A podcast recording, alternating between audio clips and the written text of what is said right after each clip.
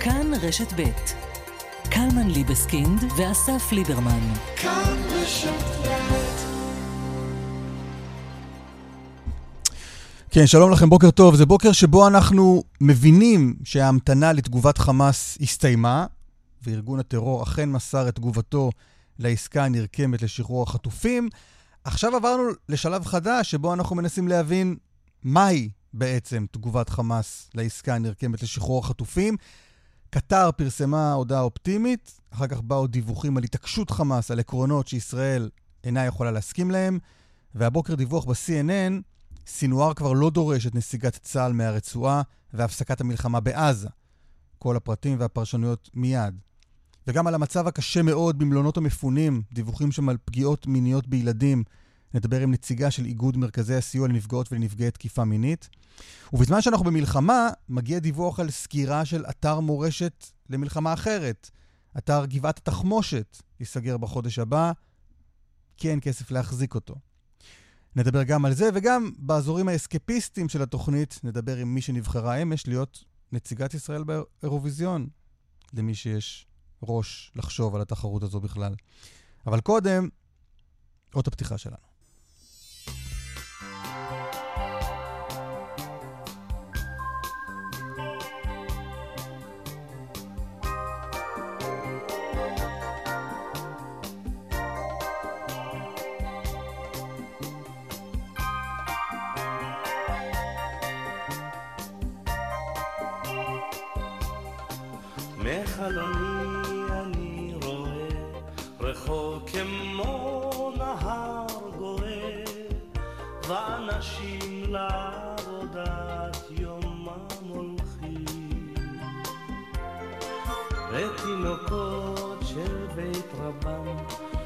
הילקוט שעל גבם, ובידיהם כמה אלפי הדס פורחים.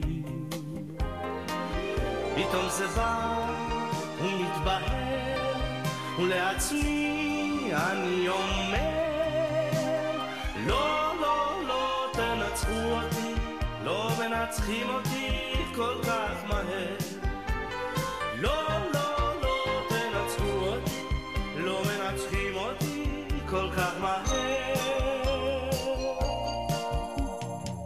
אנחנו כאן עד עשר, אה, ברדיו, כאן רשת ב' וכאן מורשת. אם אנחנו כבר לא משדרים בכאן מורשת, שמישהו יעדכן אותי, בסדר?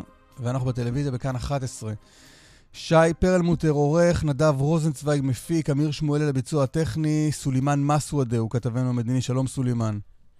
שלום אסף, בוקר טוב. תגובת חמאס התקבלה, ויש דיווחים שונים, מגורמים שונים, על מהי תגובת חמאס.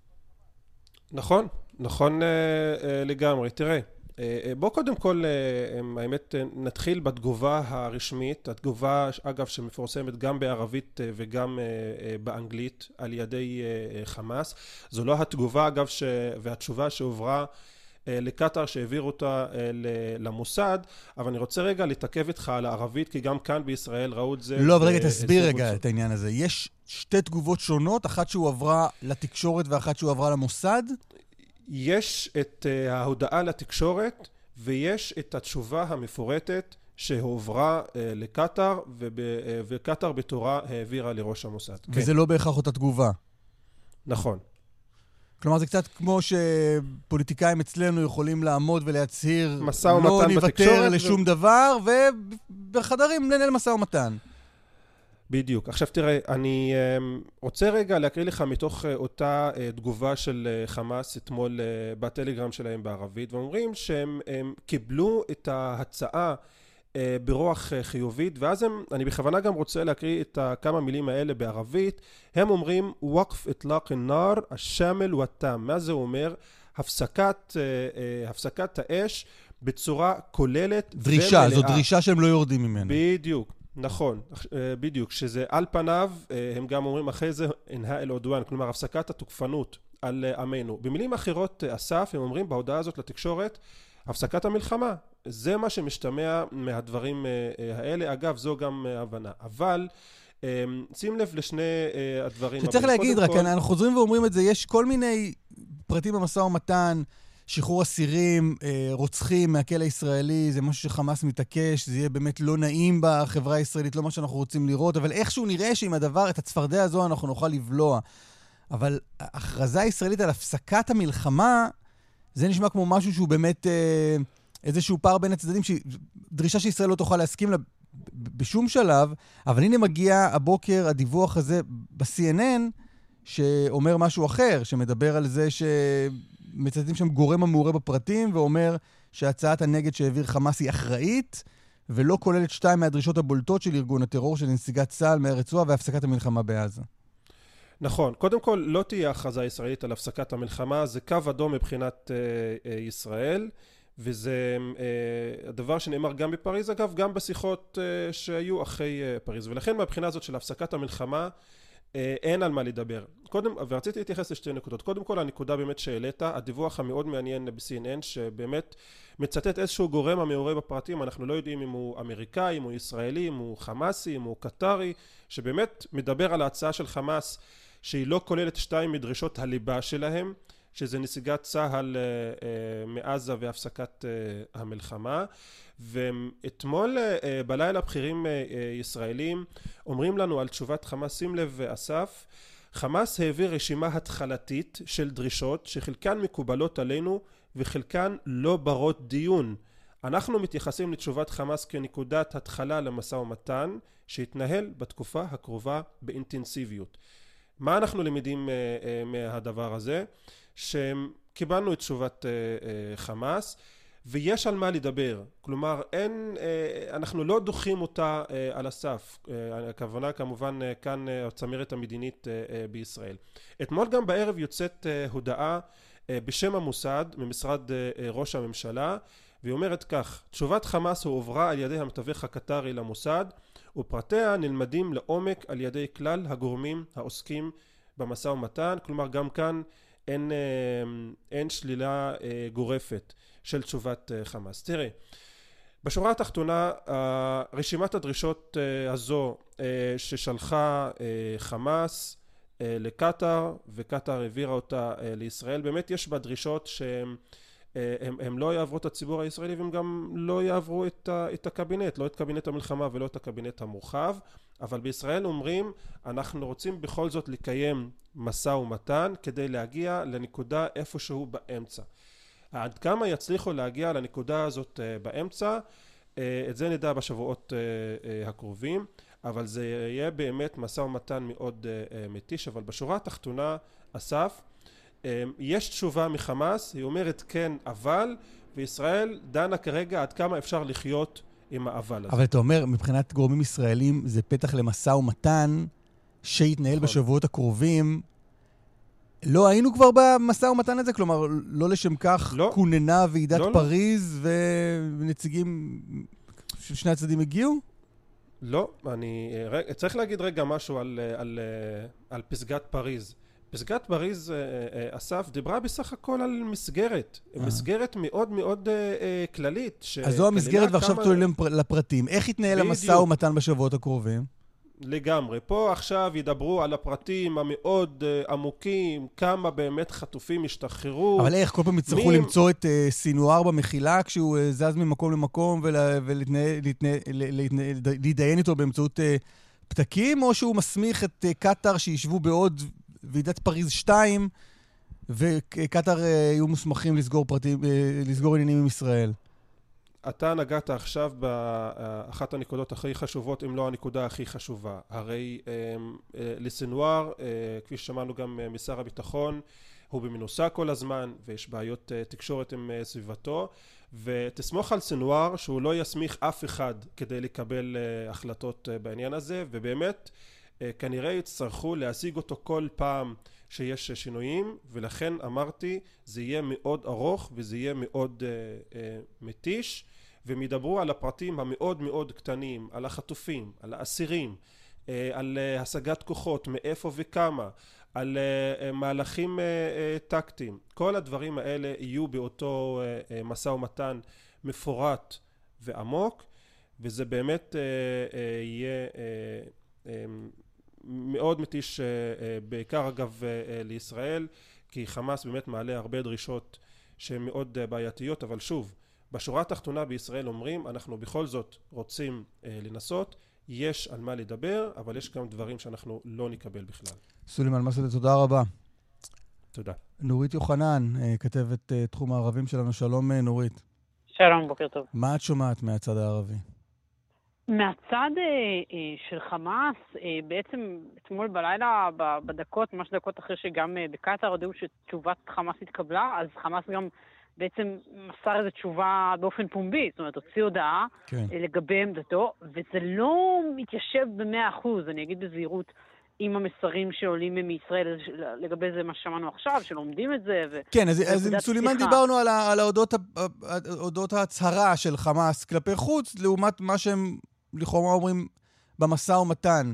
אבל את יודעת לתאר מכלי התקשורת הערבים, ששמענו על אותו דיווח ב, בעיתון לבנוני הבוקר, למה חמאס כן מוכן להסכים? אז הדיווחים בכלי תקשורת אה, הבוקר הם, אה, הם די סותרים. אני יכולה להגיד שאפילו אה, בכירים בחמאס ובג'יהאד אומרים קצת דברים שונים. לדוגמה, בכיר חמאס רזי חמד אמר שכן, שהארגון מבחינתו ויתר, ויתר על מה שנקרא כל תמורת הכל, זאת אומרת, ויתר על שחרור כל האסירים, ועכשיו מדבר על אסירים מסוימים, דיבר שם על אסירים שיושבים הרבה שנים בכלא, ככל הנראה הכוונה גם לאסירים אה, עם דם אה, על הידיים, לעומת איזו אמירה אחרת של בכיר בג'יהאד האיסלאמי, שמבחינתו כן עדיין ציין את אה, הכל, תמורת הקול הזה, זאת אומרת, אין פה, אין פה כל כך אפילו בתוך הדברים של חמאס שיוצאים איזשהו קו אחיד, זאת אומרת, אומרים דברים יחסית סותרים. מצד אחד רוח חיובית, מצד שני דברים שרומזים מאוד, בצורה מאוד עבה על סיום המלחמה, מצד שלישי הם לכאורה מציגים את עמדתם כמי שוויתרו על שחרור כל האסירים ועכשיו מתמקדים באיזושהי כמות אחרת, שגם היא אגב יכולה להיות גדולה מאוד מבחינת ישראל אה, ובעייתית מאוד בהקשרי המשא ומתן. אה, זאת אומרת, זה לא ש... שקשה מאוד, אה, בשעות האחרונות לפחות, למצוא איזשהו קו מסדר, ובמקביל קורה אירוע שלכאורה לא קשור, אבל כן קשור באופנים מסוימים. ממש לפנות בוקר משרד החוץ הסעודי מוציא הודעה אה, לגבי, אם תרצה, היום שאחרי והנורמליזציה עם ישראל, ואומר שם אה, שהם הודיעו לאמריקאים שבעצם סעודיה לא תקיים יחסים דיפלומטיים עם ישראל בלי הכרה במדינה פלסטינית בגבולות 67' ונסיגת כוחות צה"ל מהרצועה וכולי, אז, אז אולי עוד איזשהו מכשול אה, לעומת מה שישראל רצתה שיקרה בתקופה הקרובה. בגדול, אה, יש אה, עמדה עדיין די תקיפה, גם אם זה מבחינת ישראל פתח למשא ומתן, ויותר מרמיזה, הייתי אומרת, עדיין על זה שחמאס חותר לסיום המלחמה. אני, אני מעריכה שרק בתקופה הקרובה נדע באמת מה, מה אומרת התשובה הזו, והאם אפשר להתקדם מפה להמשך המגעים בעניין עסקה לשחרור חטופים. תודה, נורית. גיאור איילנד, מי שהיה בעבר ראש המל"ל, שלום, בוקר טוב. בוקר טוב, אסף. מכל מה שאתה שומע הבוקר אתה אופטימי? לא, אני לא אופטימי כבר הרבה זמן, ותראה, בכל הנושא של אה, עסקת חטופים, במשא ומתן בכלל, אה, יש פה שני כשלים לוגיים מהצד הישראלי. אה, הרי חוזרים אצלנו גורמים בכירים, ראש הממשלה, שר ביטחון ואחרים, על המשפט שרק לחץ צבאי, עם דגש על המילה רק, יוביל לעסקת חטופים טובה. עכשיו, היה לנו עסקת חטופים לא רע לפני חודשיים או יותר, כאשר הלחץ הצבאי עוד היה מתון. מאז הלחץ הצבאי שלנו הלך והתגבר, ואני אומר את זה בלי ציניות, הוא לחץ אה, צבאי אה, שמביא הרבה מאוד תוצאות, ובמקרה הטוב אה, מוצעת הצעה שהיא הרבה יותר גרועה, וגם אותה חמאס לא מקבל. אז מה המסקנה? המסקנה של לחץ צבאי הוא אולי חשוב, הוא בוודאי לא רק חשוב, וכנראה גם לא הדבר היחיד, אה, או בכלל החשוב ביותר. אבל מתמונת המלחמה ולכן, שאתה, רואה מול, שאתה רואה מול העיניים, אתה מזהה שהלחץ הצבאי של ישראל גובר? ישראל הולכת ומוציאה חטיבות מעזה, נשארו שם חטיבות בודדות, זה לא נראה שאנחנו יותר אגרסיביים ברצועה. כן, אבל האפקטיביות של הכוחות, של הפעולות דווקא היא גבוהה, במובן הזה אני יכול לשבח את הצבא. ואין ספק שמבחינה צבאית יש פה הישגים מצטברים, אבל לא זה מה שיכול להביא את עסקת החטופים, משתי סיבות. כי מבחינת uh, הנהגת חמאס, כל עוד uh, נכנס לעזה מספיק אספקה, נכנסת מספיק אספקה, וכל עוד הוא זה ששולט בה, אז קודם כל יש לו אורך נשימה לעצמו, וב' יש לו יכולת להופיע בפני התושבים בתור זה שדואג לכל מחסורם, ומהבחינה הזאת הוא לא לחוץ. הסיבה השנייה שהוא לא לחוץ זה משום שאין לו שום אלטרנטיבה לשלטונו. הרי ישראל כבר לפני ארבעה חודשים אה, פעלה באופן מאוד יזום למנוע כל אלטרנטיבה.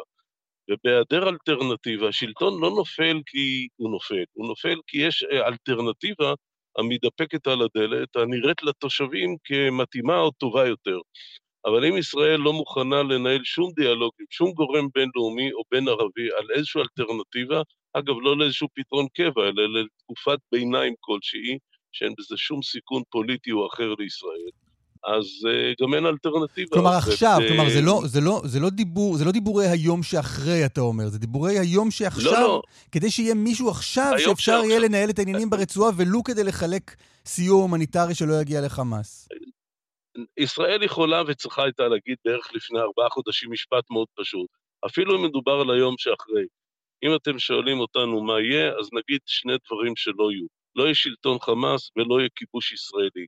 וכל דבר אחר ניתן למשא ומתן, היות ולישראל אין שום אינטרס לא טריטוריאלי ולא פוליטי בעזה, אלא רק ביטחוני, אז כל דיאלוג עם מדינות ערב, עם הרשות הפלסטינאית, עם האמריקאים, עם נאט"ו ועם כל העולם באשתו, שיבטיח מבחינתנו את האינטרס הביטחוני ולאחרים ייראה כפתרון מספק בצד האזרחי, אנחנו נשתף עם זה פעולה.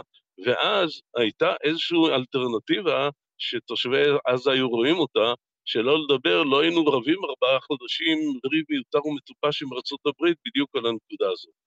אז עד כאן, אם אתה רוצה, זה נקודה אחת. אבל יש גם כשל uh, עמוק אולי יותר. לא, רגע, עוד רגע נגיע לכשל העמוק, אבל משתי, משתי הנקודות שלך, אני חוזר לנקודה הראשונה של הסיוע ההומניטרי שנכנס, ונכנס בכמויות, וחמאס שולט בסיוע הזה.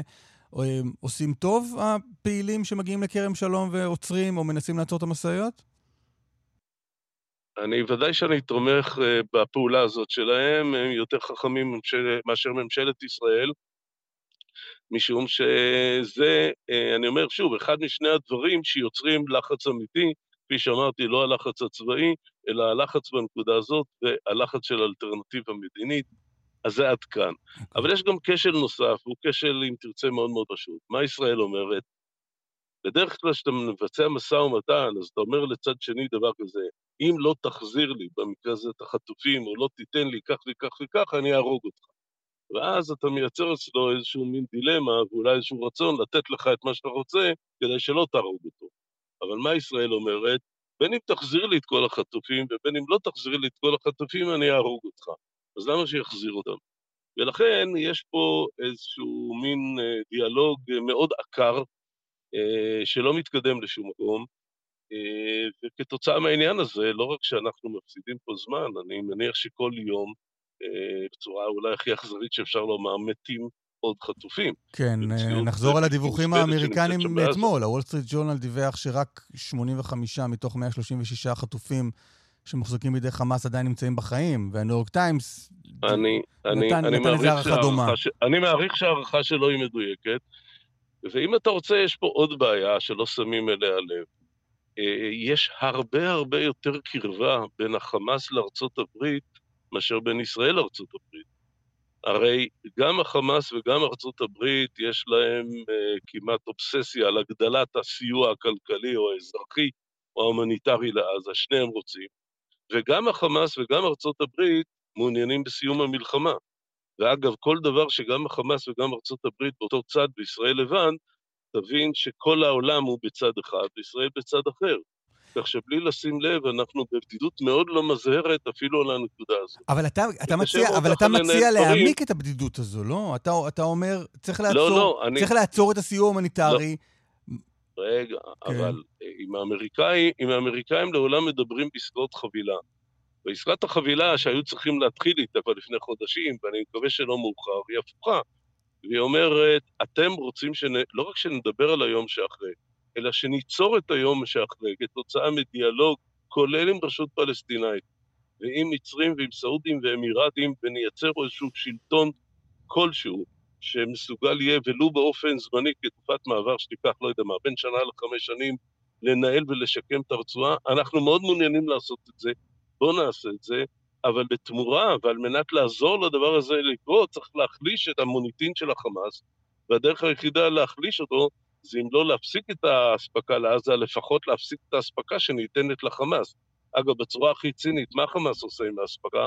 חלק הוא לוקח לעצמו, חלק אחר מחלק למקורביו, ואת החלק השלישי הוא מוכר במחיר מופגע לתושבי עזה. למעשה, על התרומות האמריקאיות הוא עושה רווח מאוד יפה. גיורא איילנד, אלוף במילואים, ראש המל"ל לשעבר, תודה על השיחה הזאת. בבקשה, בוקר טוב. אנחנו כאן עם סרן נועם. שלום, נועם. שלום, בוקר טוב, מעניינים. טוב, מה איתך? ברוך השם, ברוך השם, הכל בסדר, הכל בסדר. אתה סמ"פ בפלוגה ג' בסרט הנחל. איפה אנחנו תופסים אותך? האמת שאתם בדיוק תופסים אותי שאני בהתרעננות קצרה, אחרי uh, זמן ארוך במרכז הרצועה. כמה ארוך? Uh, אזור השלושה שבועות, uh, משהו כזה, קצת יותר אפילו. ומתי יצאת? הביתה? Uh, עוד לא בית, עוד לא רואים את הבית. יצאנו התרעננות uh, קצרה בחוץ, ממש בשעות האחרונות. איך זה נראה שם? איך זה נראה שם? מעניין. מה, אנחנו פוגשים המון המון המון סיטואציות שפגשנו גם, האמת, ב... בתחילת הלחימה. מה שקצת שונה עכשיו, זה שאנחנו נמצאים שם בשליטה שהיא די מוחלטת, ולכן המפגש עם האויב הוא קצת יותר קטן, אבל ממשיכים כרגיל, נראה בערך אותו דבר כמו שהיה בהתחלה. אתה יכול להגיד איפה היית? באילו אזורים בעזה? רוב הלחימה היינו בצפון הרצועה, כחלק מהפעילות של, של האוגדה השלישי 162. שם בעצם היינו רוב, ה, רוב הלחימה, וכעת אנחנו במרכז הרצועה וגם עדיין עובדים בצפון הרצועה. זאת אומרת, הייתה, הייתה מלחמה, כלומר בשבועות הראשונים עסקנו בלחימה אינטנסיבית, עסקנו בלכבוש את השטח, עכשיו הפעילות נראית אחרת. כן, הפעילות היא לא, היא לא אותה פעילות. זאת אומרת, אם בהתחלה באמת באנו לכבוש ואנחנו באנו באמת לקטוש את השטח, עכשיו אנחנו עוסקים בפעולות שהן טיפה יותר כירורגיות, יותר מקומיות. זה לא שונה בהרבה, אבל כן, זה קצת השתנה אופי השיטה, אבל המשימה והמטרה היא אותה לא השתנתה, להעמיק את ההישג עד שאנחנו בעצם נשיג את מה שהצבא רוצה, שזה בעצם לחסל את החמאס ולהשיב את החטופים. אז תאר קצת את העבודה בכל זאת, אתה אומר פעילות כירורגיות, מה זה אומר? פעילות כירורגית זה בעצם יותר לבוא למקומות נקודתיים, לעשות דברים שטיפה יותר, אתה יודע, מקומיים. זה כרגע, וגם אנחנו עושים פעולות שהן טיפה יותר גדולות וכן מזכירות את, ה... את התקופה של תחילת הלחימה. זה לא שזה השתנה לגמרי, עדיין יש בערך אותה לחימה, אבל לא כל הזמן. כמו מה? מה זה פעולות גדולות? למה אתה מתכוון? פעולות כל מיני גדולות שאני לא יכול לפרט עליהן כאן, אבל עדיין כיבוש של שטחים מסוימים, לתאר את המרחב. זה בגדול. מתי הייתה התקלות אחרונה עם מחבלים? האמת שכמעט כל יום אנחנו... כמעט כל יום? כמעט כל יום אנחנו מצליחים לפגוש. שוב, לא, בו, לא כמעט, לא, לא, לא דומה קצת למה שהיה בהתחלה, אבל כמעט כל יום אנחנו פוגשים, פוגשים את... לא את דומה כי זה, כי זה פחות ופחות עם הזמן? כן, כן, כמו שאמרתי לך, אנחנו נמצאים בשליטה שהיא כמעט מוחלטת. ולכן אנחנו, אתה יודע, אנחנו לא רואים אה, אותה התנגדות כמו שהייתה בהתחלה, אבל עדיין אנחנו מצליחים לפגוש כמעט אה, כל יום את, ה, את הצד השני. ואז איך זה נראה? איך, איך, איך נראית התקלות כזו מהעיניים שלך? תשמע, אנחנו כבר מהשביעי לעשירי נמצאים בסיטואציה הזאת, כבר מהזמן הזה אנחנו נמצאים במלחמה, אנחנו כבר רגילים לזה. איך זה נראה? אותו ריגוש, אותו דופק גבוה. אבל עושים את זה במקצועיות, בשקט, ועושים את העבודה. כשאתה מדבר על זה שכבר כבשנו באופן, השליטה היא כמעט מוחלטת בשטח, אתה אומר, מה, אנחנו, אנחנו נמצאים במצב שהוא, שהוא לפעמים סטטי, ואז מחבלים יוצאים מכל מיני מקומות ותוקפים את הכוח? לא, ממש לא, ממש לא. אנחנו כמעט ולא מגיעים מסיטואציות שהכוח, שהצד השני מצליח אה, לתקוף אותנו. אה, אנחנו יוצאים להרבה פעולות יזומות, שככה אנחנו מצליחים לפגוש את האויב, ובערך, לא בערך, בכל מפגש שיש לנו אנחנו בניצחון מוחלט. ממש ככה. איך המצב רוח בפנים? האמת, מטורף. אה, לוחמים אה, באווירה מאוד מאוד מאוד טובה. הם מבינים למה הם עושים את מה שהם עושים. מבינים שבאמת בסוף המטרה זה להביס את החמאס ולהחזיר את החטופים שלנו הביתה. וכולם רתומים וכולם באווירה באמת באמת טובה.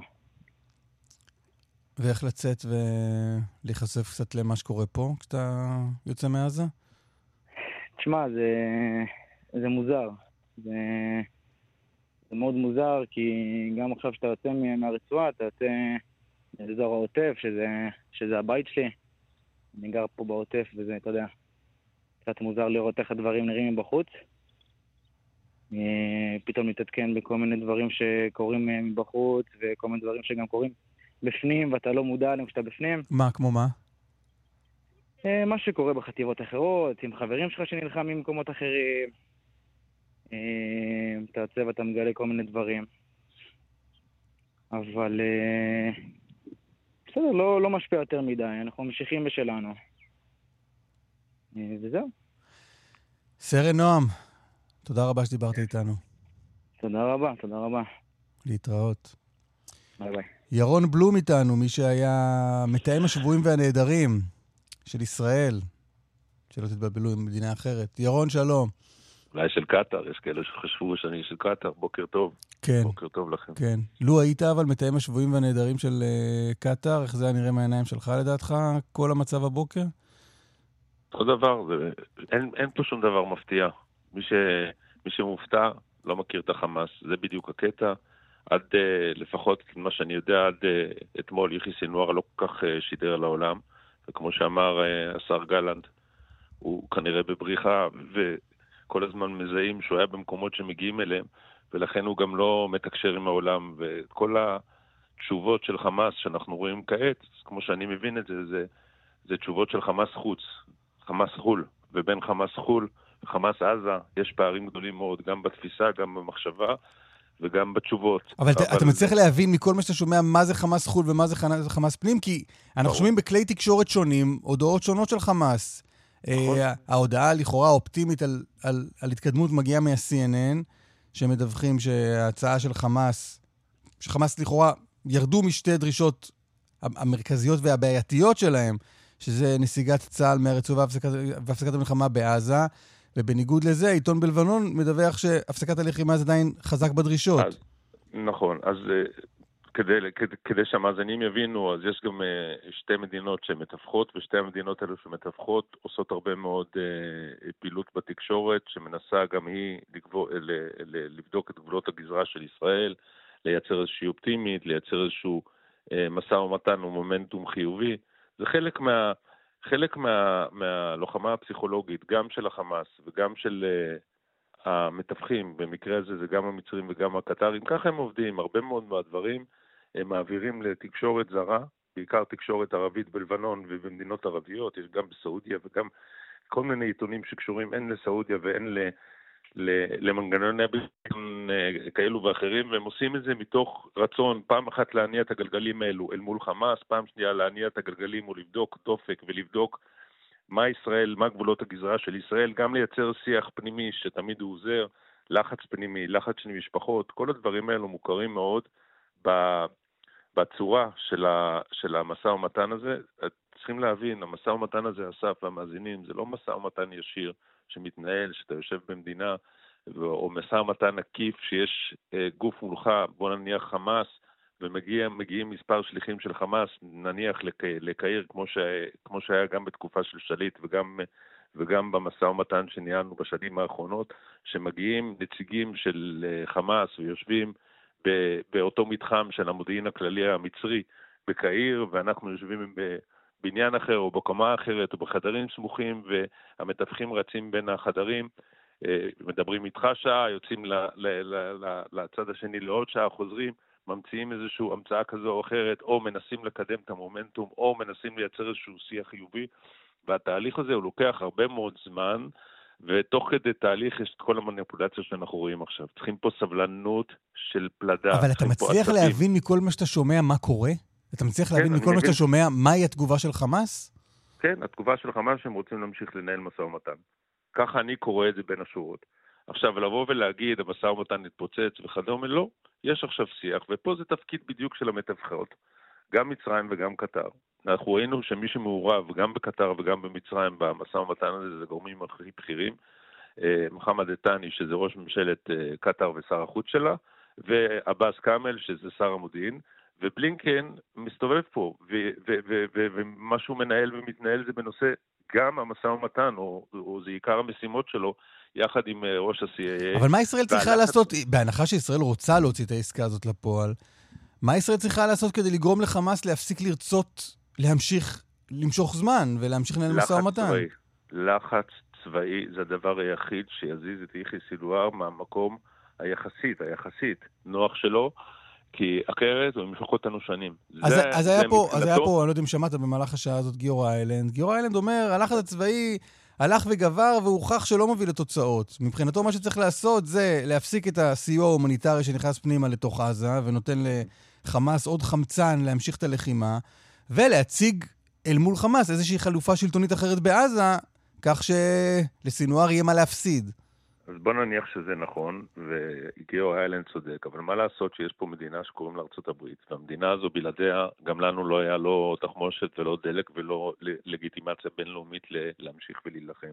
ולכן באוטופיה הוא צודק, אבל לדעתי זה אטופי, כי במידה ואנחנו נמרה את, אה, סליחה שאני אומר את זה ככה, אבל נמרה את פיה של הברית, או את בקשתה של הברית, אז אנחנו נראה שהתמיכה הבלתי מסויגת שקיבלנו ואנחנו מקבלים עד רגעים אלו מהנשיא ביידן ומהממשל האמריקאי, פתאום לא תהיה בדיוק תמיכה כזאת. כן, לא, הטענה. אומרת שאנחנו מתנהלים לא נכון מול האמריקנים, אנחנו צריכים להגיע לאיזושהי עסקת חבילה איתם, כדי שביחד נוכל להפעיל לחץ על חמאס. אז אני, אני לא מומחה גדול לארה"ב, אבל אני רק רואה מהצד ואני מכיר את האמריקאים מעט, ואני יודע שהתמיכה הבלתי מסויגת שלהם היא פשוט מדהימה, ובלעדי התמיכה הזו, היינו, היינו, היינו במקום אחר לחלוטין, הן מבחינת חימוש, הן מבחינת לגיטימציה בינלאומית, ולכן המס הזה של הסיוע שאנחנו מכניסים לרצועת עזה, כדי שלא אה, נראה גם בעיני העולם כמי שמרעיב את רצועת עזה וגורם לאסון הומניטרי, אני חושב שזה משהו שאנחנו יכולים לחיות עם זה. צודק גיורא, שאם אנחנו גם את זה לא היינו מכניסים, אז אולי היינו רואים פה דברים אחרים, אבל אנחנו לא יכולים,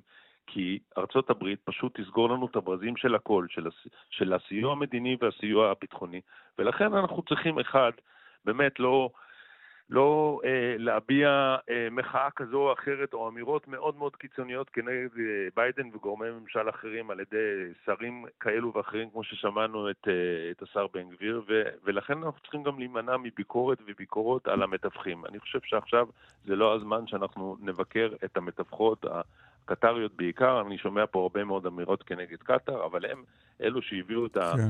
את התוצאה, התוצאה ה, ה, של, החזרת, של החזרת אה, חלק מחטופינו, אוקיי. ואני חושב שהמשימה המרכזית שלנו, אסף, זה להחזיר את החטופים.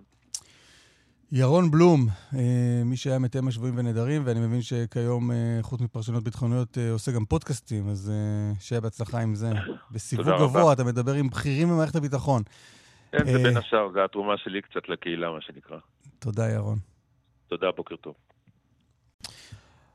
הדוקטור, אה, עורכת הדין אה, כרמית קלר חלמי, שלום. בוקר טוב. את מאיגוד מרכזי הסיוע לנפגעות ונפגעי תקיפה מינית, ואתמול אה, בחסות דיון בכנסת, אנחנו, הציבור הרחב, נחשף למה שקורה במלונות המפונים. זו תמונה די מבהילה על מה שקורה שם. נכון, זו תופעה שאנחנו מזהות בעצם מתחילת המלחמה, מאז שהמפונים הגיעו למלונות, וככל שעובר הזמן וההימצאות שלהם שם בעצם נמשכת, אנחנו רואות את זה הולך וגובר והקולות מגיעים אלינו.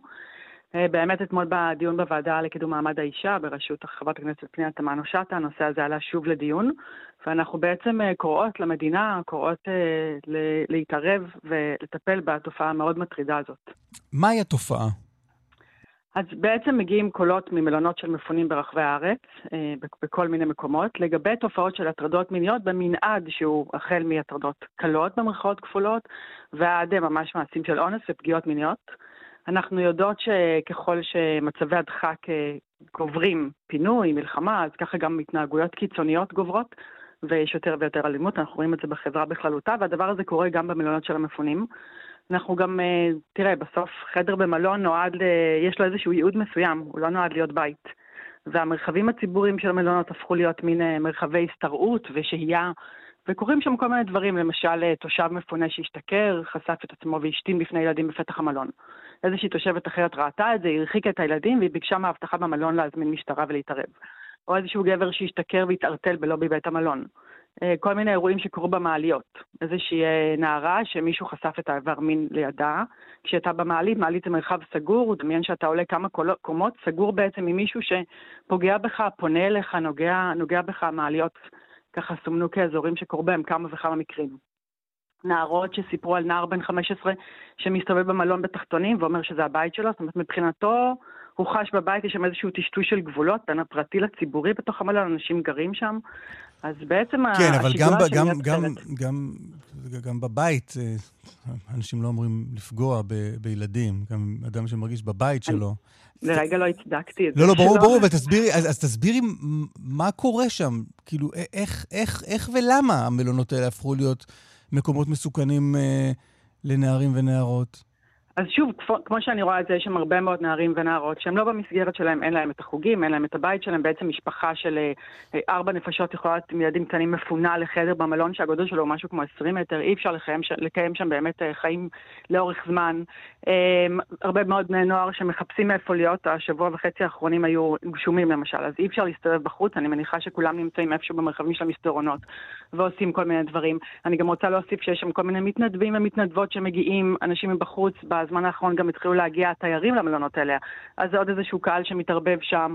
אה, זה סוג של, אני אגיד סיר לחץ, שזו הגדרה מאוד פשוטה, אבל באמת אה, איזשהו בית מלון שמתפקד גם כמרחב מגורים. סיר לחץ שפועל על, על הצעירים או על או, לא המבוגרים? אגב, הפוגעים הם, הם מבוגרים? הפוגעים הם גם, גם נערים גם ונערות? גם וגם, יש שם הרבה מאוד התנהגויות מיניות לא מותאמות. גם נערים שמתנהגים באופן לא מותאם, גם אה, למשל אנשים מבוגרים שפונים לנערות ומדברים איתם בשפות או במילים או, או בכל מיני דברים שלא מתאימים להם או הם אה, פחות מותאמים לנוער. יש שם הרבה מאוד התנהגויות שהן ברגיל אנחנו פחות רואים אותן, או לפחות יש לנו אפשרות יותר לפקח עליהן. אה, ילדים שמסתובבים, מתנדבים, אלכוהול, כל מיני תופעות שבעצם מקדמות התנהגויות של הטרדות מיניות, פגיעות מיניות, שאנחנו מכירות. עכשיו, הפוגעים, אה, בחלק מהמקרים, מכירים את הנפגעים? אנחנו יודעים הרי שקהילות... בחלק מהמקרים פונו ביחד, אז הפגיעות הן בין אנשים בתוך הקהילה? הפגיעות, אה, שוב, יש, לנו איזשהו מיפוי מאוד מסוים, ופניות שהגיעו אלינו, הם יכולים להיות על ידי עובדי המלון, למשל יש פנייה של אה, עובדים אה, בחדר אוכל שפגעו בילדים, יכולים להיות על ידי אנשים זרים שמגיעים לשם, על ידי מתנדבים שמגיעים לשם, וגם בתוך אותה קהילה. אני כן רוצה להגיד שבמקומות שפונו קהילות, ויש ממונה שאחראית על המוגנות, או מישהי שמחזיקה את הנושא הזה, אז יש טיפול. יש, אה, אפשר לפנות אליה, יש הדרכות, כן, כשיש מישהו שמחזיק את זה, אז ויש גם פחות פגיעות בתוך קהילה? אני לא יכולה להגיד את זה סטטיסטית, זה יהיה... אין לי מספיק מידע בשביל להגיד את זה. כן. אבל זאת אומרת, הדיווחים היו גם על, על עובדים, כלומר, אנשים שהם עובדים של המלון כלפי אה, צעירים שפונו? אנחנו יודעות שמקומות שלא מוחזקים ואין בהם סדר ואין בהם כללים ואף אחד לא רואה, אז קורות בהם יותר פגיעות. יש שם אה, מקום שאפשר לפעול בו. וכשיש הרבה ילדים מסתובבים ואין סדר ויש בלאגן והמציאות הכללית היא מאוד כאוטית, אז, אז יש מי שמנצל את זה. מה הפתרון? אמ, אנחנו מציעות, מרכזי החינוך שלנו מעבירים סדנאות גם להורים, גם לילדים ולנוער, גם לצוותים החינוכיים שעובדים איתם, שידעו לתת מענה, לזהות סימונים, לשמור על מרחב פתוח. אה, גם אולי למנות איזה שהן ממונות בתוך המקומות של המפונים, שיהיה אפשר לפנות אליהן והן יטפלו בדבר הזה. הם יחזיקו את זה, שידעו מי הכתובת שאליה אפשר לפנות. יש מקומות שבהם כתבו כללי התנהגות. צריך להיות בלבוש כזה או אחר, אסור להסתובב מחוץ לחדרים, כל מיני דברים כלליים שניסחו שבעצם יסייעו למנוע פגיעות או להקטין אותן.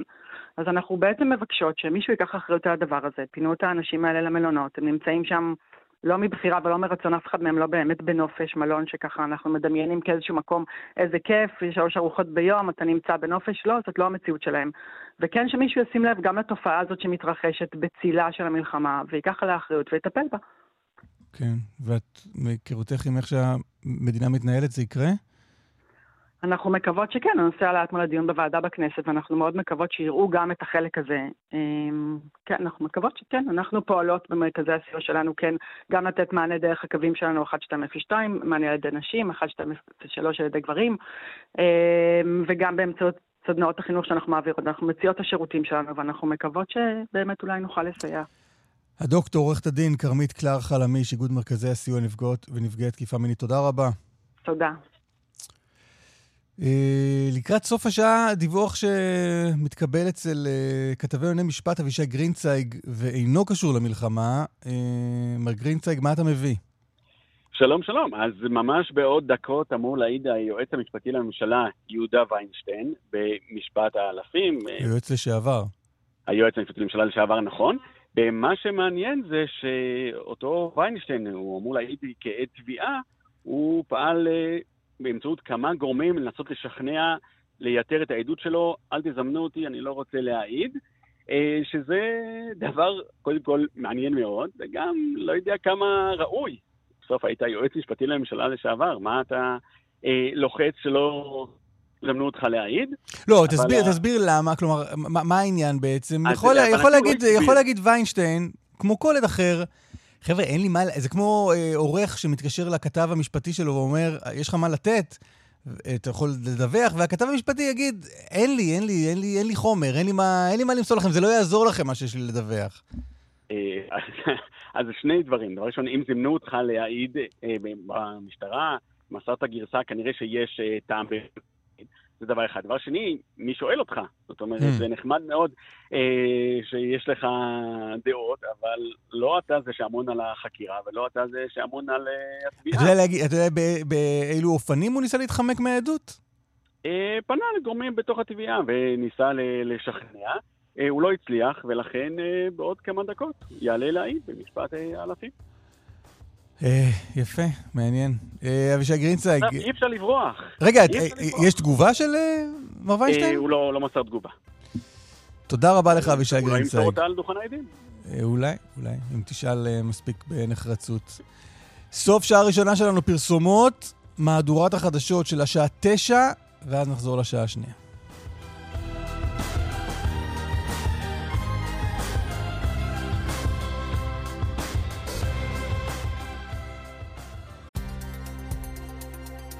רשת ב' קלמן ליבסקינד ואסף ליברמן. כאן רשת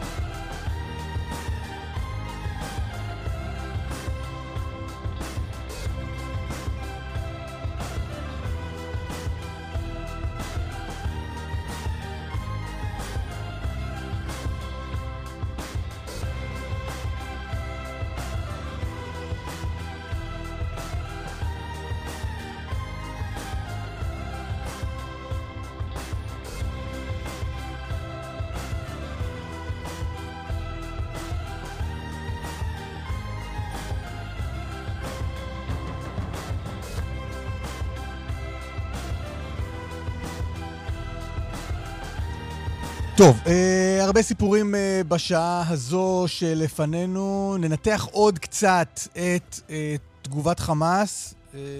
וכשאנחנו אומרים לנתח, הכוונה היא שננסה להבין מהי תגובת חמאס.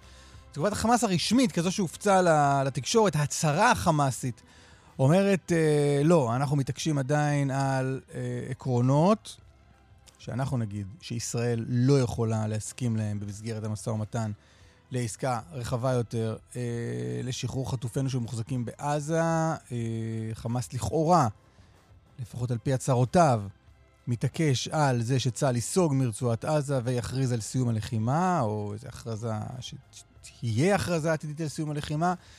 אה, אבל מצד שני, דיווחים כמו שהיו הבוקר ב-CNN, מדברים על זה שחמאס יורד מהדרישות האלה, שאפשר איכשהו להתקדם. אה, נדבר, דיברנו על זה קודם, נדבר עוד קצת אה, על זה בשעה הקרובה, עוד כמה דיווחים שקשורים במלחמה. דיווח שפחות קשור למלחמה, יותר קשור למלחמה אחרת. בראשית השבוע הזה דיווחה כרמלה מנשה שלנו, שאתר המורשת גבעת התחמושת נמצא בסכנת סגירה בגלל קיצוץ חד בתקציב. והנה, מגיעה הודעה רשמית, ואתר המורשת גבעת התחמושת ייסגר בחודש הבא. אמנון נויבך, שלום. שלום ובוקר טוב. היית בעברך חייל בגדוד 66, לחמת בגבעת התחמושת, היום אתה דירקטור אה, בתאגיד גבעת התחמושת, המרכז למורשת ששת הימים. מדויק, מדויק ונכון. עצוב, לא? אה, עצוב זה לא, אני לא חושב שזה מבטא את עוצמת התחושה שלי כמי שהיה שם וחלק גדול מהחברים שנהרגו שם. חוסר היחס למשמעות של המקום הזה, זה החלק המעליב בעניין. כי אתה, אתה צריך להבין איך התנהלו, התנהלו כלפינו בעניין של התקציב, כאילו אנחנו, אני לא יודע, איזה סרח עודף, קיצצו מפה, קיצצו משם, ומחמישה מיליון שקל, שזה התקציב המינימלי, אישרו 2.6, ואחר כך אי אפשר להעביר, כי הדירקטורים לא מאושרים, כי לא אישרו אותם. בקיצור, נכנסנו למין לימבו כזה, שפשוט כאילו אנחנו אה, מוסד לא חשוב, אין לו שום משמעות. רגע, עוד רגע אנחנו ניכנס לבוכלטריה של הכספים והבירוקרטיה ולנסות להבין מה קרה שם, אבל תן לי קצת רגש קודם. מה זה בשבילך המקום הזה? בכמה זמן אתה רוצה שנדבר על זה? קח את הזמן.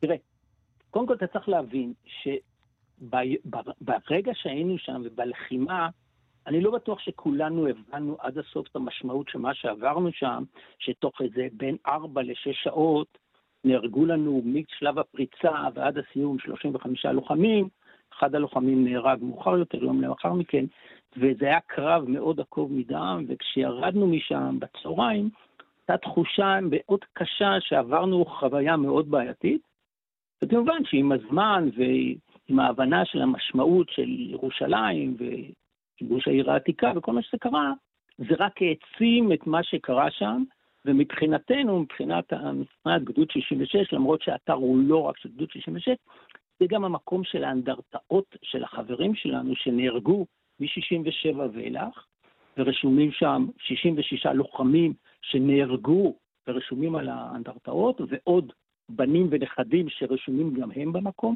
ככה שזה גם מקום בשבילנו לזיכרון של מי שנלחם, אבל זה לא רק זה, זה הפך להיות לאתר מורשת למלחמת ששת הימים. שמה יש המ... בו? מלבד האנדרטה, לחברים שלך ואנדרטה ללחימה הזו. כן, יש שם ככה, אלף, יש שם מוזיאון מאוד יפה של מלחמת ששת הימים, מתחילת המלחמה ועד שחרור ירושלים. ישנו שם אתר הנצחה של כל הלוחמים. חשוב להגיד שזה אתר הנצחה לכל הלוחמים שנפלו בקרב בירושלים. למעלה מ-180 לוחמים שנפלו, רובם מילואימניקים, בקרב בירושלים. מחטיבה 16 הירושלמית, חטיבה 10, חטיבת הראל, וחטיבה 55. אז זה אתר גם לזכרם של הלוחמים האלה, ויש אולם תצוגה תלת-ממדי שמתאר את הקרב עם שולחן חול לא מחול מזה, שמתאר את הקרב עם סרט ובליווי של לוחמים שמספרים את החוויות שעברו להם. זה מקום שאנחנו דאגנו מאוד גם לשפץ את התעלות, לשחזר תעלה מסוימת, ככה שמי שבא לשם, הוא לא שומע על איזה מקום אנונימי, הוא מקבל את התחושה, מה זה נקרא, מערך התעלות של האתר הזה. ולכן יש לו משמעות גם בהמחשה של אתר הקרב, גם מקום זיכרון ללוחמים וגם אתר הנצחה ללוחמים בשחרור ירושלים ב-1967. אז, השינוי... מה, אז מהחודש הבא לא יהיה אתר הנצחה לגבעת התחמושת. נכון, אנחנו נאלצים. אני, אני רוצה להגיד את זה, אני רוצה, ש, אני רוצה שתבין, אני, אני לא יודע אם אני אצליח להעביר את התחושה, אף אחד מאיתנו לא עושה את זה בשמחה. אנחנו נאלצים בצער רב מאוד לעשות את זה, כי אין לנו תקציב מינימלי לתחזק את המקום בצורה ראויה, לגרום שהוא יהיה נקי, שהשירותים יהיו נקיים, שאנשים באים, המקום יהיה מכבד ומכובד למבקרים בו. אז בוא, תס... לא אז בוא תסביר רגע, בכל זאת, ב... ננסה לעשות את זה כמה שיותר פשוט. מה בעצם קרה? דיברת על תקציב מינימלי של חמישה מיליון שקל שהגיע כל שנה ממי? בעיקרון, ב... או חשוב מאוד להבין כאן רקע. בהתחלה זה היה שייך למשרד ירושלים, וזכותו של משרד ירושלים ולכל השרים, ובמיוחד אני חייב לתת הרבה קרדיט לאלקין, שהם ממש דאגו לנו גם בתקציבים וגם בזה שנקבל את כל מה שצריך כדי שהאתר הזה יהיה מכבד ומכובד. בעקבות כינונה של הממשלה הנוכחית היה מאבק בין משרד ירושלים ומשרד מורשת, שבהתחלה היה משרד אחד ועכשיו פוצל לשניים, איפה יהיה האתר, למי הוא יהיה כפוף. ראש הממשלה לא רצה לקבל החלטה, והוא החליט שזה יהיה אצלו. ולמעשה אנחנו יתומים, כי במשרד ראש הממשלה מתעסקים בנו כמה פקידים, שאין לי טענות עליהם, אבל אין להם שום רגש ושום דבר, גם לא כל כך מעניין אותם. והם הכניסו אותנו למקצחת הדשא של כיסוכי תקציב בהתאם לכל מיני הנחיות והוראות, בין שהם היו... זה מדהים, יש משרד גם ירושלים ויש גם משרד מורשת, והם רבו איפה יהיה האתר הזה באחריות מי? ובסוף עם כל המשרדים, שני המשרדים, הסליחה, המיותרים האלה, המורשת איפשהו נשכחה בצד. יש משרד, אבל אין מורשת. ממש ככה. ומשרד ראש הממשלה, בעניין הזה, אני, והאמת היא, אני לא מצפה מראש הממשלה שיתעסק בזה. זה לא תפקידו, יכול להיות ויכוח כזה או אחר, תפקידו להתעסק בדברים אחרים. אבל גם כל אלה שמתחתיו לא רוצים להתעסק בזה, כי זה לא מעניין אותם. ולכן נטחנו בתוכם, וקוצץ מחמישה מיליון לשניים וחצי.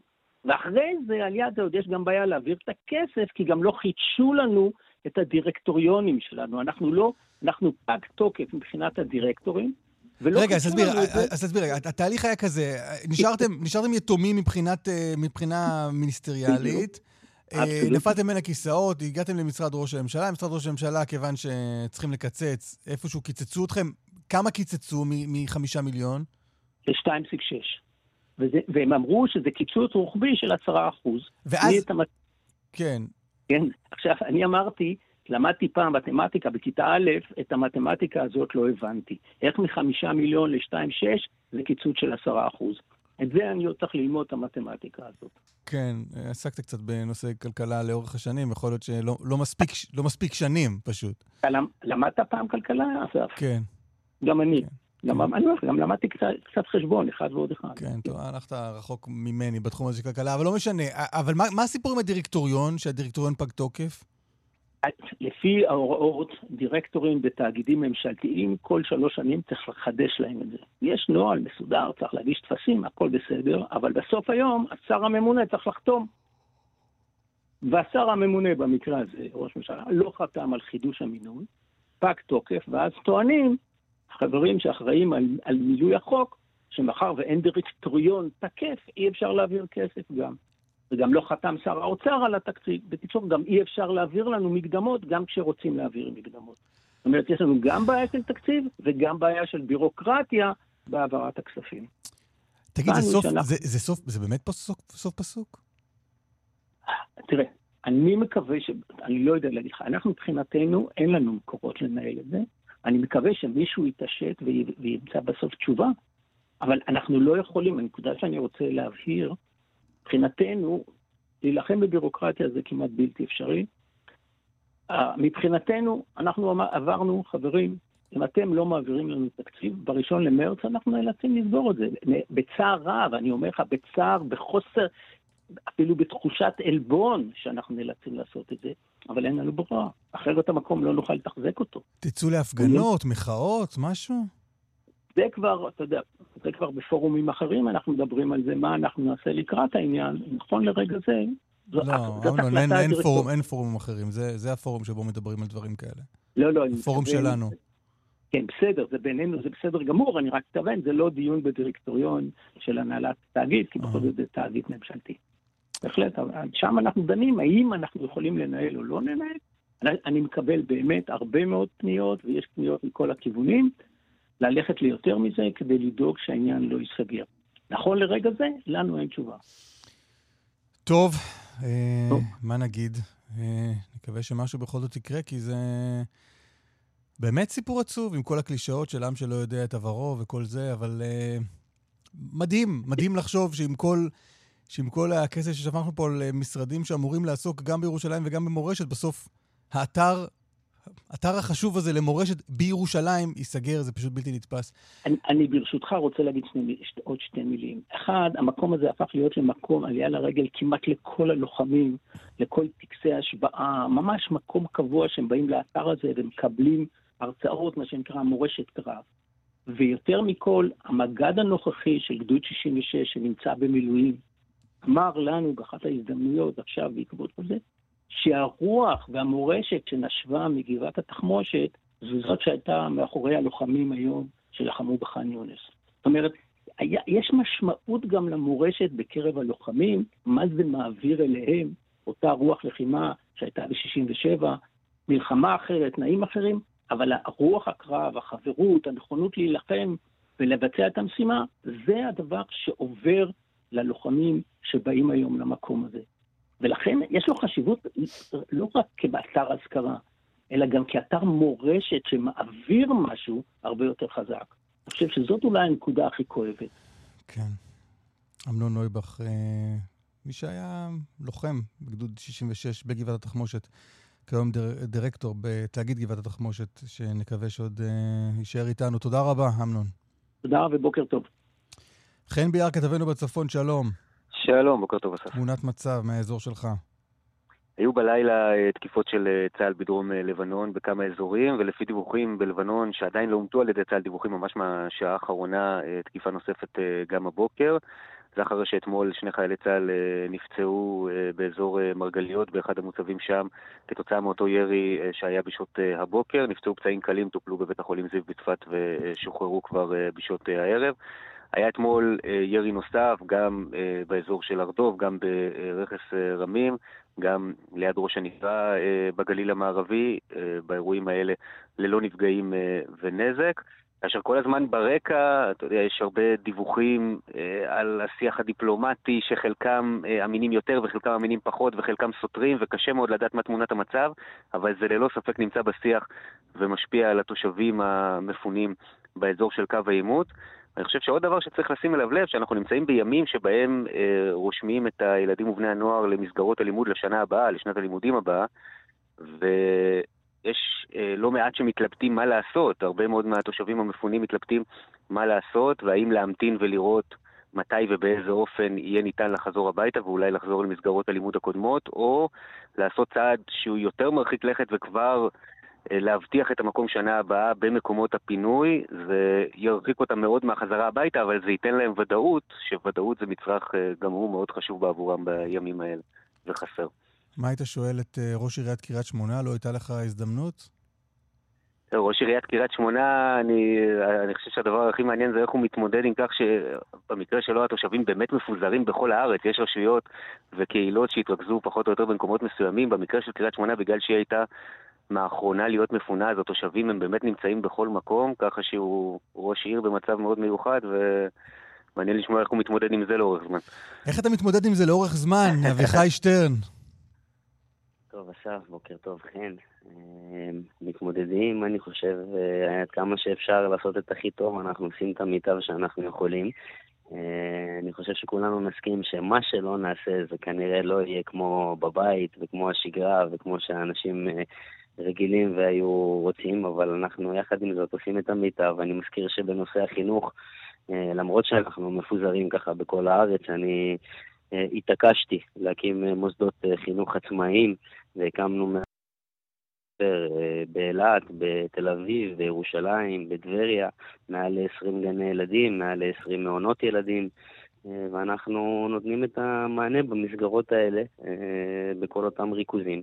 אה, בגלל שהפיזור הוא כל כך גדול, כפי שכן תיאר, גם ביתר המקומות אנחנו נעזרים ברשויות הקולטות ומשלבים את המפונים במסגרות, אבל משתדלים עד כמה שניתן להשאיר מסגרות עצמאיות שלנו, עם הצוותים שלנו, עם התלמידים שלנו, עם כמה שיותר מוכר וידוע מהבית. תגיד, אביחי, אתה רואה איך זה נגמר? אתה מצליח לדמיין את קריית שמונה חוזרת לתפקד? אני בהחלט רואה שזה נגמר, קריית שמונה חוזרת אה, ביתר שאת, כפי שהיא חזרה תמיד. לא, אבל אתה, אתה, אתה מצליח לדמיין... גם בעבר מלחמות. אז, אז, כן, ת, אני, אני לא רק מדמיין, אני, אני, אסף, אנחנו עובדים על זה יום-יום. אה, אני כבר יודע להגיד לך, וגם שמענו את ההכרזות האלה בתקשורת, על אוניברסיטה בקריית שמונה, ועל ותמ"ל עם עוד אלפיים יחידות דיור, והרחבה של אזור תעסוקה ומסחר אה, סביב הרכבת, ועוד 14 מתחמים להתחדשות עירונית. לא, אבל תאר לי את הבוקר, אנחנו... תאר לי את הבוקר שבו אתה תעלה כאן לשידור ותגיד, אה, תושביי היקרים אשר מפוזרים בכל מיני מקומות ברחבי הארץ, שובו הביתה. אה, תראה, סביר להניח שאת ההודעה שובו הביתה אנחנו אה, נשמע רק ברגע שיהיה בטוח בבית. זה לא המצב היום. אני שואל אותך, איך, איך, איך, איך, איך, אתה, איך אתה מגיע למצב שבו אתה אומר, כן, כן, בטוח, חזרו.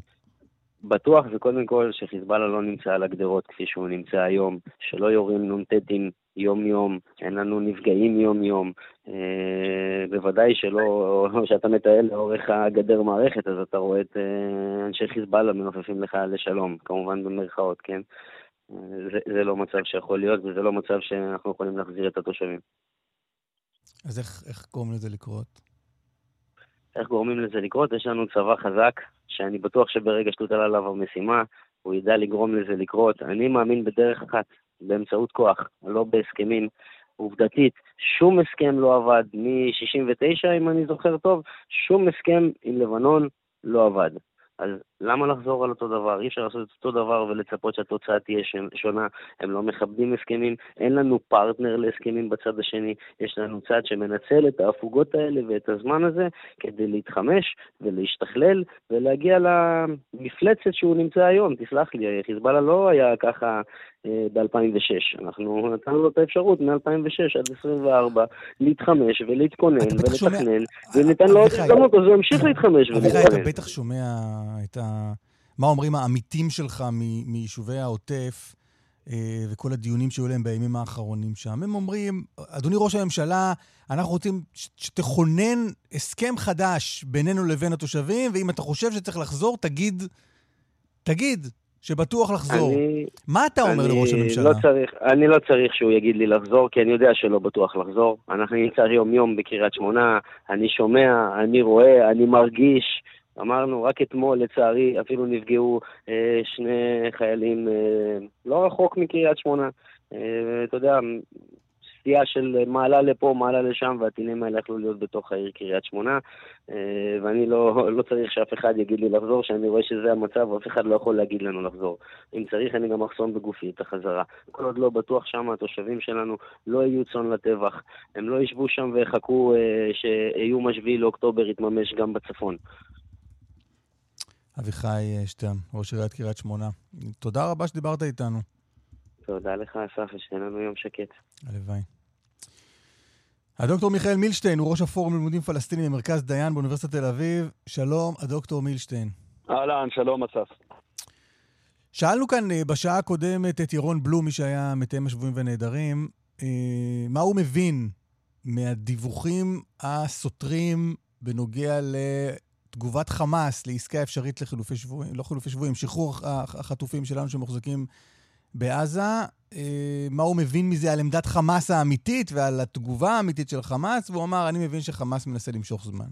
מה אתה מבין? Uh, אני חושב שבעיקרון uh, ירון כאן קלע לכיוון הכללי. אני, אני אגיד, אני אגיד את הדברים בצורה הזאת, אסף. יש המון אינפורמציה, כמו שאתה אמרת, ואתה צריך לעשות סדר בכל הדיווחים. צריך פשוט לשים בצד דברים שהם נראים אה, לא, לא לגמרי מהימנים ולהתמקד בעיקר במה שחמאס אומר מאז אתמול בערב. וכאן אני חייב לומר, אה, אין איזה דברים אה, נורא מפתיעים לכל מי שהקשיב לשיחות שלנו בשבועות האחרונים. כי חמאס, כולל בדיווח שעולה באל-עכבר ממש בשעות האחרונות, אומר, תראו, לגבי שני דברים אין לי שום בעיה, ואני יכול כרגע להתגמש אפילו בהם. אחד זה הנושא של האסירים, שמענו אה, הלילה את רזי חמד, אחד מהדוברים של החמאס, אומר, תשמעו, ריקון בתי הכלא לא חייב, אנחנו נתעסק בכבדים ביותר. והדבר השני הוא הומניטרי, שכמעט הייתי אומר לא מעניין את חמאס. אבל יש קו אדום אחד בוהק, ש... אה, חמאס לא תתפשר לגביו, כי הוא פשוט עניין קיומי עבורה. וזה הסיפור של הפסקת המלחמה, ואפשר גם להוסיף לזה את הסיפור של נסיגת כוחות צה"ל אה, מרצועת עזה. וכאן... שזה, שזה, הד... שזה הסיפור, וכל שיחה שלנו אנחנו מעלים את הדבר הזה מחדש. כל עניין האסירים הוא באמת לא... הוא לא נשמע הוא כמו... הוא חשוב מאוד. כן, אבל הוא לא נשמע כמו המהות, לא מבחינת נכון. ישראל ולא מבחינת חמאס. נכון, ותראה, אתה צריך להיכנס, אה, אסף, לתוך, אנחנו צריכים להיכנס לתוך הראש של סינואר. הוא בסופו של דבר רוצה לא רק לשרוד, אלא גם להצטער כמנצח הגדול של, ה, של המערכה הזאת. למה לא בעצם לעשות סוג של קניית זמן, של עוד זמן שאול עד נקרא לזה במרכאות ההוצאה להורג, כשהוא רוצה בעצם פשוט אה, אה, לשנות את גזר הדין ולהפוך למי ששורד בכל העניין הזה. עכשיו כאן אני חייב שנייה גם להתכתב עם התשובה הישראלית, כי הרי מה שאנחנו מקבלים מאז אתמול בערב זה תשובה שאומרת אה, לא כל כך אה, מבסוטים מזה, אבל אנחנו לומדים את, ה, את הפרטים ואנחנו נצלול לעומק לתוך הסוגיות.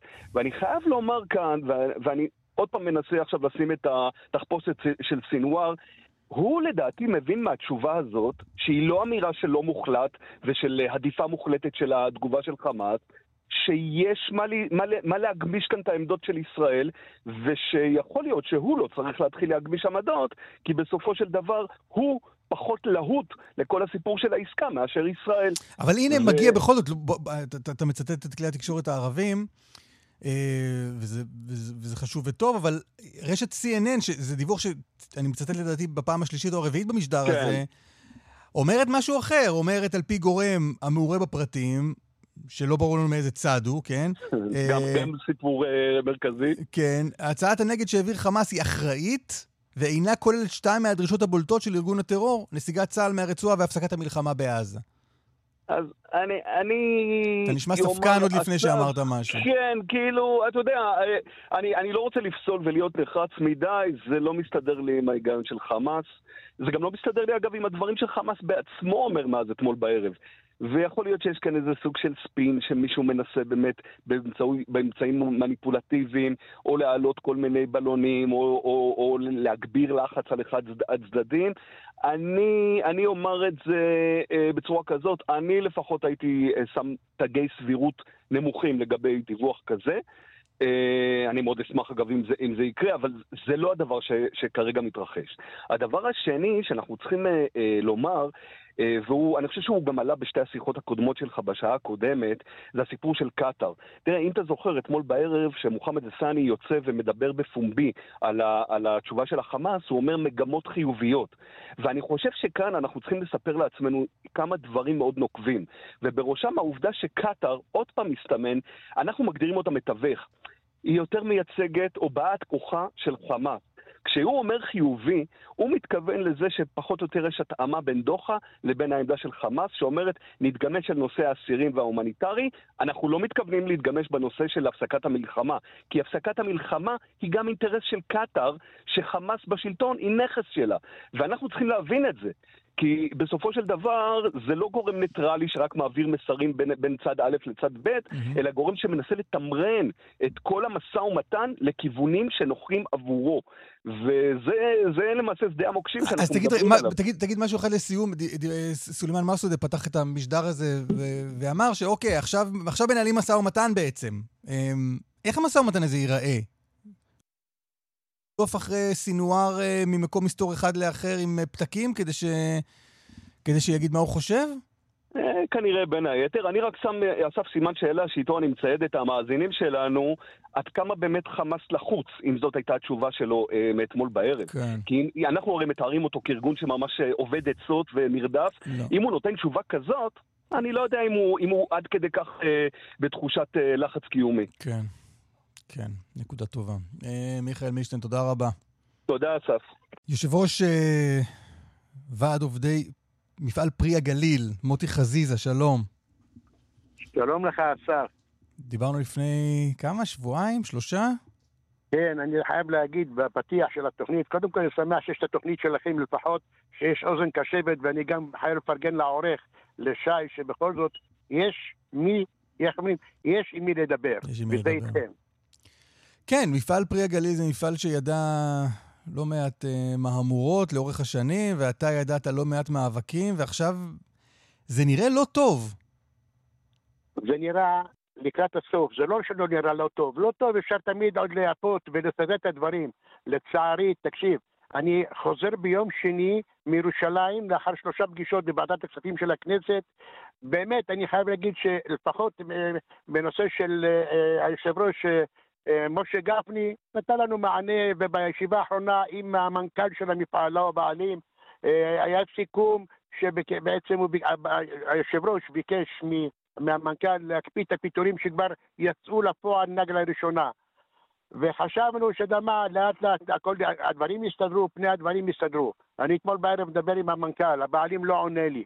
לא, אבל מדבר איתי המנכ"ל, ואומר לי, מוטי, תשמע, עושים את כל המאמצים, אין לי ברירה ואני אני פוחד, לא רוצה לצער אותך, אבל ה- המקד... אתה קיבלת רק את המקדמה, מה שפוטר אחרי שבעצם אה, התנהל משא ומתן בין יושב ראש ההסתדרות המרחבית שלנו, יונה פרטוג, ובין אה, אה, אה, האיגוד המקצועי, ובין חברי הוועד, ישבנו והגענו לאיזו נוסחה, שאנחנו מפטרים 25 עובדים עד לראות מה המצב. בוא ניקח רגע, מוטי, בוא רגע ניקח צעד זה- אחורה. זה רק הייתה רק המקדמה. אתם בעקבות אה, הסרת המכסים ופתיחה ליבוא של אה, מוצרים שונים, אתם בעצם במפעל מפסיקים לייצר, מה, אה, ירקות קפואים, נכון? ירקות קפואים ושימורים. זה מפעל, זה אימפריה, זה לא מפעל, זה משהו אה, אדיר, שעובד 24, אפשר, הוא יכול לעבוד 24-7, אבל אנחנו שומרי שבת, אז 24-6, ברצף. כל כמות שיש לגידול של החקלאים, ואני מאמין שאתה גם תשמע את הזעקה של החקלאים, אתה תבין על מה אנחנו מדברים. מפעל שמסוגל לייצר אה, בשבוע עשרות אלפי טונות של כל חומר גלם. ואתם לא מפסיקים מגבלה. לייצר עכשיו את השימורים ואת הירקות הקפואים בגלל הורדת המכסים. אנחנו ו- לא הספקנו כבר לא מייצרים, זה כבר בהליך של מעל חצי שנה האחרונה ויותר אפילו, בעצם מסיום עונת הטירה של שנה שעברה עד היום, אין לנו שום ייצור חקלאי. ו- אין ייצור חקלאי. וכתוצאה מזה גם לא צריך הרבה מאוד עובדים, ולכן עובדים מפוטרים. אבל אתה יודע מי צריך את העובדים? אני באמת, פה לפחות אה, ארדואן צריך לפרגן ל- ל- למדינת ישראל. למה? פרי הגליל מפטרים עובדים, הם מצמצמים.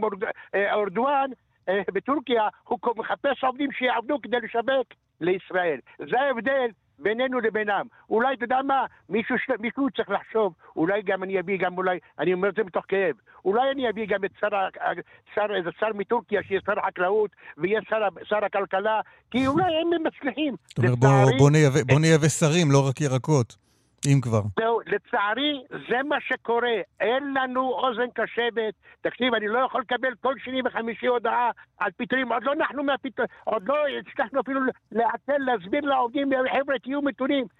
הלו, אנחנו לא הופכים להיות כלי מסחר של סוחרים. אנחנו בני אדם, אנחנו בעלי משפחות. מוטי, אני אז, אמרתי לך, מוטי, אז תגיד רגע, מה, מה תמונת המצב כרגע?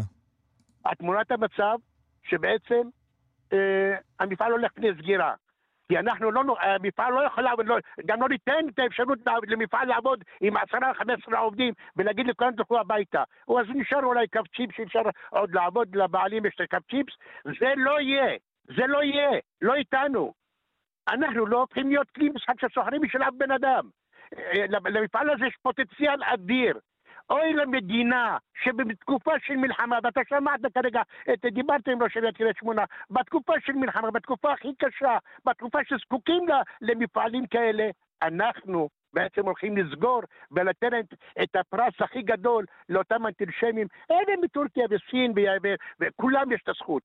ואני מאמין ואני רוצה לקוות שלפחות אם, אם, אם, אה, משה גפני, יושב ראש ועדת הכספים, שומע אותי ושומע ומקשיב שבעצם אנחנו הולכים היום בפני שוקת שבורה לגמרי, שהמפעל הולך להיסגר, לא הולך להתפתח וגם לא הולך למנוע את הפיטורים. אז מה אתם, מה עוד נשאר לעובדי פרי הגליל? למי לבכות? אלוהים כבר, אלוהים כבר התעייף מהבכי שלנו, הדמעות שלנו ממלאים את הכנרת יותר מאשר הגשם. מה עוד ניתן עוד לבקש מאדם שרוצה לעבוד במדינת ישראל? בוא תגיד לי אתה, אסף, טוב שיש לי אותך ואת העורך שלך שלפחות אתם יכולים רק להקשיב לי, אבל אני רוצה שמישהו, אני מנסה להשיג את שר הכלכלה, לא יכול להיות כבר מעל שבועיים, אני כבר דיברנו, רק תקשיב, בסופו של דבר יש פה בני אדם. יש פה בני אדם שרוצים להתפרנס בכבוד ולא להיות נטל על אף אחד. לא רוצים תרומות, לא רוצים כסף, לא רוצים צדקה. רוצים פרנסה. את זה אפשר לקבל במדינה? לטורקים אפשר לקבל, הם יקבלו את זה. מוטי. בוא תעזור לי, אה, אסף, תעזור לי, בוא, בוא אתה, אתה איש כלכלה, אתה, אתה כלכלן, אני רק עובד אצלו. תגיד לי מה, מה, מה, מה, מה עוד ניתן לעשות שלא נעשה? מי עוד, למי אני עוד צריך לדבר? שיואיל בטובו בעל תפקיד או מעמד כזה, שיקשיב לנו. אז מה אם אני לא עובד ייצור? תקציב גם לא עובד ייצור, לא קרה כלום. אני מייצג את העובדים האלה. והייתי, היינו עם ראש הרשות, עם ראש הרשות בוועדת הכספים של הכנסת והובטח דברים. אז בואו תסגרו את העיר החצור הגלילית, מה יישאר בכלל? מה נשאר בחצור הגלילית? מה יישאר? היא יפה, אבל היא גוססת, אז מה זה שווה היופי? הרגת אותי, מוטי. אני, לא הרגתי אותך, הרגו אותנו! אין לנו חיים! אין לנו, אתה יודע מה, אנחנו כבר מתפוצצים. אה, אתה, רוצה להתרכז, אתה יודע מה, אתה רוצה ללכת לאיזה, אירוע, אם לקנות בגד או לא, אתה לא יכול לדעת אם, יש לך. מה אני אומר לאותו אימא שהילדים שלו בעזה נלחמים גם היום? אני שומע את הכאב שלהם. מה אני אומר לאותו אימא חד-הורית? טוב שיש לי אותך להגיד לך, אתה יכול להקשיב לי. מה יש לי להגיד להם? מי שאמור לתת את המענה מתחמק. למה? כי הוא לא, עוד לא הגיעה התקופה של הבחירות לחצור.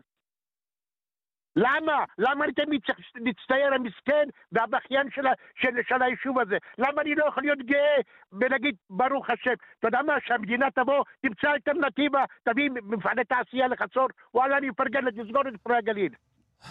ואני גם אומר שעם כל הכבוד, אבל גם הבעלים, לא יכולים להיות משחק של, של סוחרים. יש פה אנשים שרוצים לקנות את המפעל, יש התעניינות מאוד גדולה. אבל בואו מישהו יעיל בטובו ויבין. מוטי. שאין מה לעשות, לא בכל מחיר. מקווה שהזעקה הזאת אה, תגיע לאוזניים הנכונות. מוטי חזידה, ועד אה, פרי הגליל. תודה שדיברת איתנו. תודה לכם, תודה גם לשעה שנתתם לי את הזכות לומר את הכאב הגדול הזה. תודה. תודה רבה. בשיבא, אה, נפטר, לוחם מילואים, אה, אחרי שנפצע בעזה ונדבק בפטריה בעזה. קטי דור, כתבתנו להם בריאות, שלום. שלום אסף. מה הפרטים? אכן אה, מדובר בלוחם מילואים בן שנות ה-20, לוחם צעיר.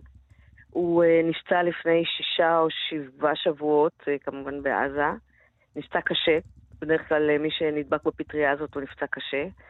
הוא הגיע עם הפטריה, זאת פטריה שנמצאת uh, באדמה, היא לא רק בעזה, היא נמצאת בכלל באדמה, אבל כתוצאה מהפיצוץ ומההדף, uh, ויש ערבוב עם האדמה, נדבקים, uh, חיילים נדבקים, לוחמים נדבקים בפטריה הזאת וגם בעובשים אחרים. והבעיה עם זה שכשזה פטריות שהן עמידות, ומנסים כל מיני טיפולים, ואם הפציעה היא מאוד מאוד קשה, אז יש חשש ש, אה, שבאמת אה, החיילים אה, ימותו, וזה באמת המקרה השני של לוחם שנפטר כתוצאה מכך שהוא נד... הוא, הוא נפצע קשה במלחמה, אבל הוא גם נדבק בפטריה. אנחנו דיווחנו לפני חודשיים על המקרה הראשון שהיה בבית החולים אסותא אשדוד, מקרה דומה, גם נפצע מאוד מאוד קשה. במקרה ההוא זה היה פגיעת גפיים. הצליחו להתגבר, ואז הפטריה חזרה, גם במקרה הנוכחי בשיבא. כמה שבועות כבר הוא מאושפז בטיפול, היה מאושפז בטיפול נמרץ. אה, ניסו כל טיפול אפשרי, כולל טיפול ניסיוני אה, של, של חברת פייזר, אה, למרות שבמקרה הזה אני חושבת שהם אפילו לא הספיקו להשתמש בטיפול החדשני הזה. התרופה עד שהגיעה הוא כבר לצערנו נפטר. ו... וממש ביממה האחרונה הם נאלצו לקבוע כן. את מותו, הוא נפטר, למרות שבאמת ניסו. אבל מה שצריך להגיד זה שנדבקים בפטריות האלה, זה באמת פטריות עמידות. Mm-hmm. זה um, רוב החיילים, יותר מ-95% מהחיילים או מהלוחמים, הם מצליחים להתגבר. זה בחורים צעירים, חסונים, בריאים, הם כן. בסופו של דבר מצליחים להתגבר על זה. יש מקרים גם שלא, כי, כי זה כמובן תלוי גם בפציעה, והפציעה עצמה ברור. היא מאוד קשה. קטי דור, תודה רבה. תודה. טוב, אה, כל הדיווחים והשיחות הקשות מאחורינו. אה, לקראת סוף התוכנית אפשר רגע לנוח. עדן גולן, שלום. היי, בוקר טוב. מזל טוב. תודה רבה רבה, איזו התרגשות. כן? כן, התרגשות שיא. זה מטורף. אני טועה אם בכלל ישנת בלילה עם כל ההתרגשות הזו. Um, אני לא יודעת אם אפשר לקרוא לזה בדיוק שינה, אבל היה משהו כמו לשכב במיטה לאיזה טווח של 60 דקות. אמ, אה, אבל האמת שאני מלאה באנרגיה, אני עדיין באיזשהו, בשיא הזה של להקל את מה שקרה, כי לא עבר האמת כל כך הרבה זמן, וזה מטורף, זה עדיין קצת לא נראה לי שהבנתי עד הסוף מה קרה. עדן גולן, למי שהצליח לפספס, אה, היא נציגת ישראל לאירוויזיון, אה, שהתקיים, אה, התרגש עלינו בחודש מאי. במלמו, שוודיה. אה, אמש זכתה בגמר הכוכב הבא לאירוויזיון, אה, בתום אה, התוכנית הזאת של שידורי קשת, 12. קצת על... אה, מה זה אירוויזיון בשבילך? זה היה איזה... זה היה איזה עניין? Um, האמת שזה זה חלום, זה חלום מזמן, וזה זכות עצומה, um, במיוחד, במיוחד בשנה כזאת, uh, למרות שזאת שנה לא פשוטה, זה מקבל משמעות אחרת. זה, זה, זה, זה שליחות, זה איזשהו כוח, זה, זה להראות למיליוני ומיליוני אנשים מי זה ישראל ולנסות להביא את הטוב אה, לבמה.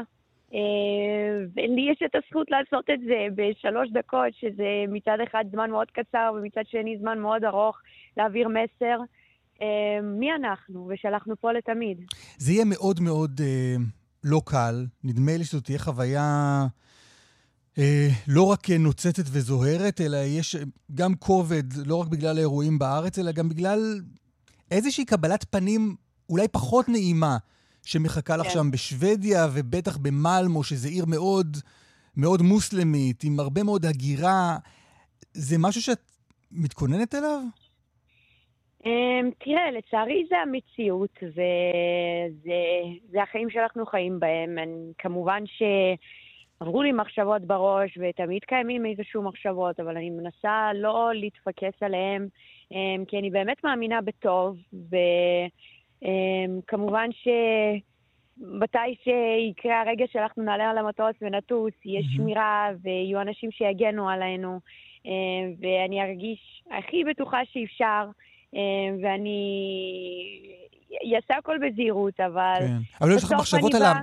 יש לך מחשבות על זה שאת את קצת יותר מזמרת בשנה הזאת, את גם, זה ממש, הטייטל הזה, נציגת ישראל לאירוויזיון, להיות נציגה של ישראל, אולי אפילו שגרירה של ישראל, זה מה שעובר לך בראש? ברור, ברור, ברור, זה, זה, כמו שאמרתי, זה שליחות, זה, זה זכות עצומה להיות הפנים של המדינה שלנו, ולדבר בזכות כל האנשים וכל המדינה שלנו בשיר. אמ, זה מטורף. ואני לא אספיק להגיד תודה לזה שנתנו לי את האפשרות לעשות את זה. איזה שיר היית רוצה לשיר? Um, הייתי רוצה לשיר שיר שאידיאלי, שאני גם חלק מהכתיבה שלו, uh, כי אני גם כותבת, יוצרת, מפיקה, um, ואני מאוד מאוד אשמח להכניס את החלק uh, שלי, את הנשמה שלי לשיר הזה. גם ככה יהיה, לא משנה אם אני אכתוב את השיר או לא. זה חייב להיות שיר עוצמתי, שיר עם מסר, שיר שמראה אותנו כמו האנשים שאנחנו, המדינה שלנו, אה, מדינה, אנשים רגישים, אנשים חזקים, שאנחנו ביחד, שאנחנו נעבור את הכל ושאנחנו פה לתמיד, אה, ולהעביר את הכוח הזה. יש לך מחשבות על uh, שיר בעברית, שיר באנגלית?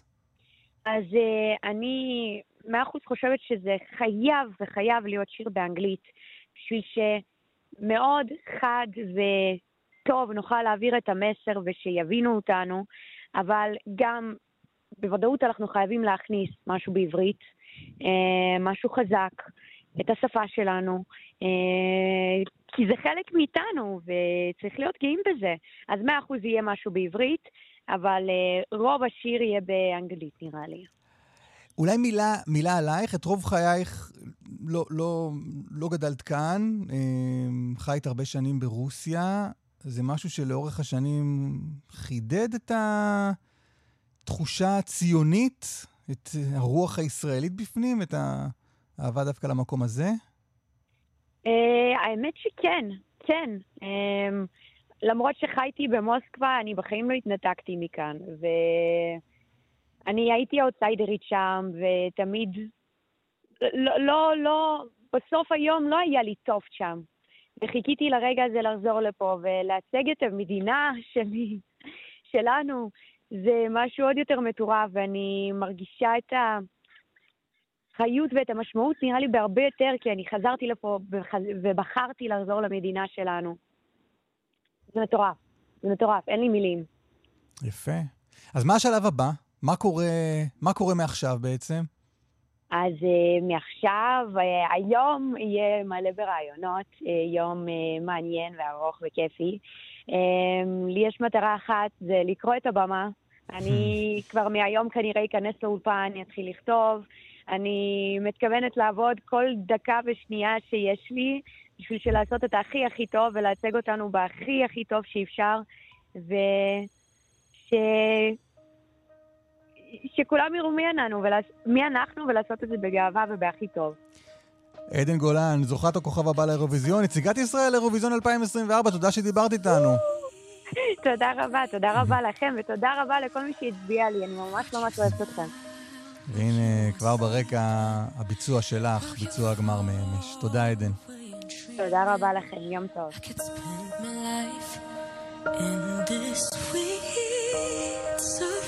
together I could stay lost in this moment forever.